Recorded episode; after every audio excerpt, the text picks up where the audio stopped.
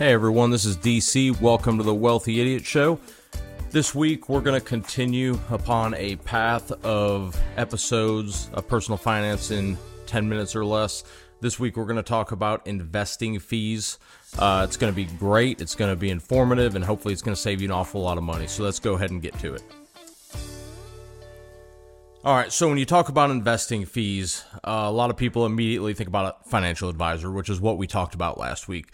Um, but for the sake of this, I'm only going to gloss over it really quickly because I think we did a really good job last week. But, um, you know, investment advisors obviously cost a lot of money, uh, but there are a lot of other fees, and it's really sickening. So we're going to talk about some of them. We're just going to talk about, you know, what they are, what you can look for, where you can find these fees, and what you can do to avoid them. All right. So we're going to start off with the the very basic one and this is an expense ratio or an ER. So an expense ratio is a fee that is built into a mutual fund or an index fund and it's essentially the uh, cost of managing that fund. So the fund has a management team, it has uh, analysts and researchers, and those people get paid per this expense ratio. So um, you could find expense ratios really low, like Fidelity has a zero index fund, which has zero expense ratio. And then Vanguard has a lot of expense ratios in the 0.03 or 0.04 range. So that is uh, really good. And then they go as high as being over 1% for some of your more outrageous actively managed funds. So Again, expense ratios range from really, really low, almost free, to you know pretty outrageous. So keep an eye on that. If you have an expense ratio anywhere under 0.20, so anywhere from 0.01 to 0.20, that's generally pretty good. So that's what you should be looking out for there. Um, Another fee we're going to talk about is trade fees or transaction fees. So every time you buy a security or buy a stock or a bond or ETF or mutual fund, whatever it is, you're going to be charged a transaction fee or you're not. Um, this transaction fee I've seen range anywhere from a couple bucks to ten dollars, and then on the flip side, zero. So a lot of places when you sign up for a brokerage account will offer you something like hundred free trades. Some brokerage houses have free trades for life. So there's a lot of different flavors this can come in. I wouldn't uh, worry too much about this if you're not frequently trading, which again, uh, AJ and I wouldn't recommend. Uh, we're big proponents of buy and hold. So if you're if you're actually using the buy and hold strategy, you should not be accumulating major uh, expense ratios or trading fees, rather, transaction fees. All right, so just keep that in mind. Um, the third one we're going to talk about, we spoke about last week, so I'll be quick. Uh, assets under management or the AUM fee. So, this is a fee that a financial advisor charges you.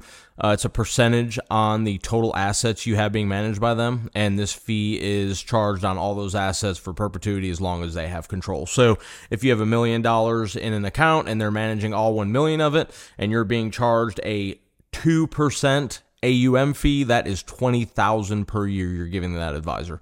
So just keep that in mind. If you have a 1% AUM fee, it's uh 10,000 and then keep in mind you're also going to have expense ratios on top of the AUM fee and oftentimes financial advisors have really high expense ratios on their funds as well. So just keep that in mind.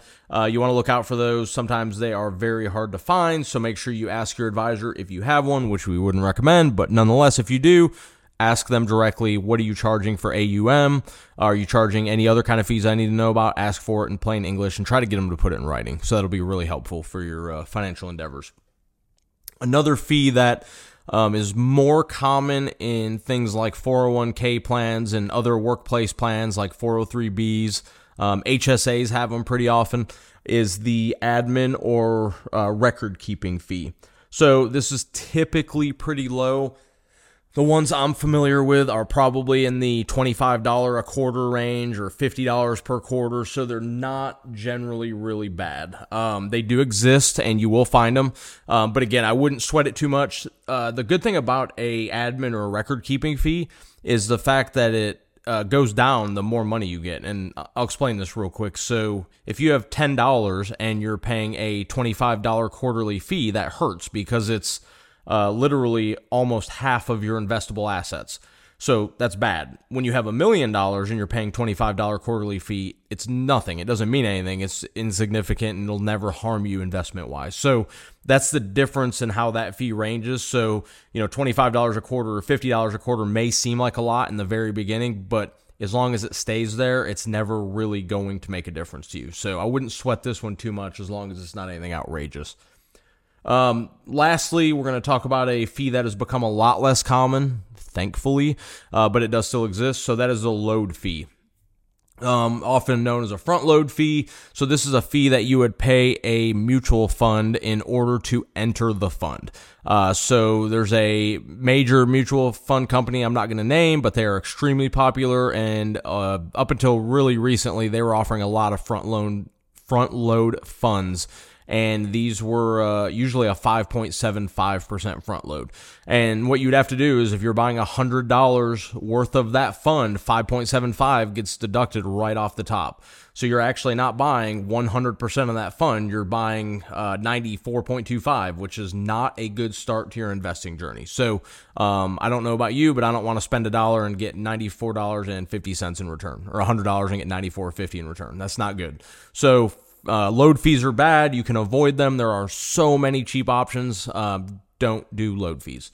All right. So, again, recapping five major fees I'm going to talk about expense ratios, trade fees uh, or transaction fees, AUM, assets under management, uh, administrative or record keeping fees, and then load fees. All right. So, these are your major five. There are some other miscellaneous ones. If you see a different one, feel free to drop it in the comments. Let us know about it. Um, you know, but these are the major five. Now, you might ask yourself, you know, uh, DCAJ, like, what do I do to avoid these type of fees? And the answer is really simple. Um, you can open accounts at places that only charge low fees crazy, right? So it's 2023 and you know the world is your oyster. You have so many opportunities to invest at different places. You can choose virtually anything and there's almost no limit to entry. So at most places you can take something like $10 and start investing with almost no fees.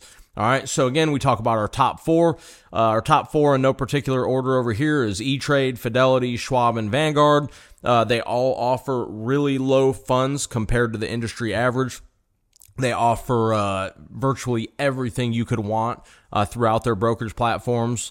Uh, keep in mind they do have a little different setup. So, like uh, out of those four, the only one I know of for sure that offers a HSA is Fidelity. Um, that's actually why I use them. So, you know, you if you have to find an HSA plan for you, you might have to look a little bit harder. Um, Vanguard has very proprietary mutual funds. So, if you want Vanguard mutual funds, the best place to sign up is Vanguard.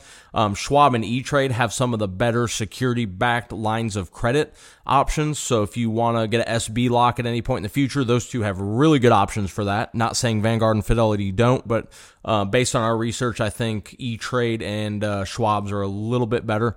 All right, so you know, keep in mind when you look at all this stuff, there's a lot of different reasons people choose a particular broker. Um, you may want to have a checking account with your brokerage account. Only some of them offer that. So, you know, just look around on their website, read some reviews, um, and try to find out really what uh what the difference between them is, and you know what you can do better.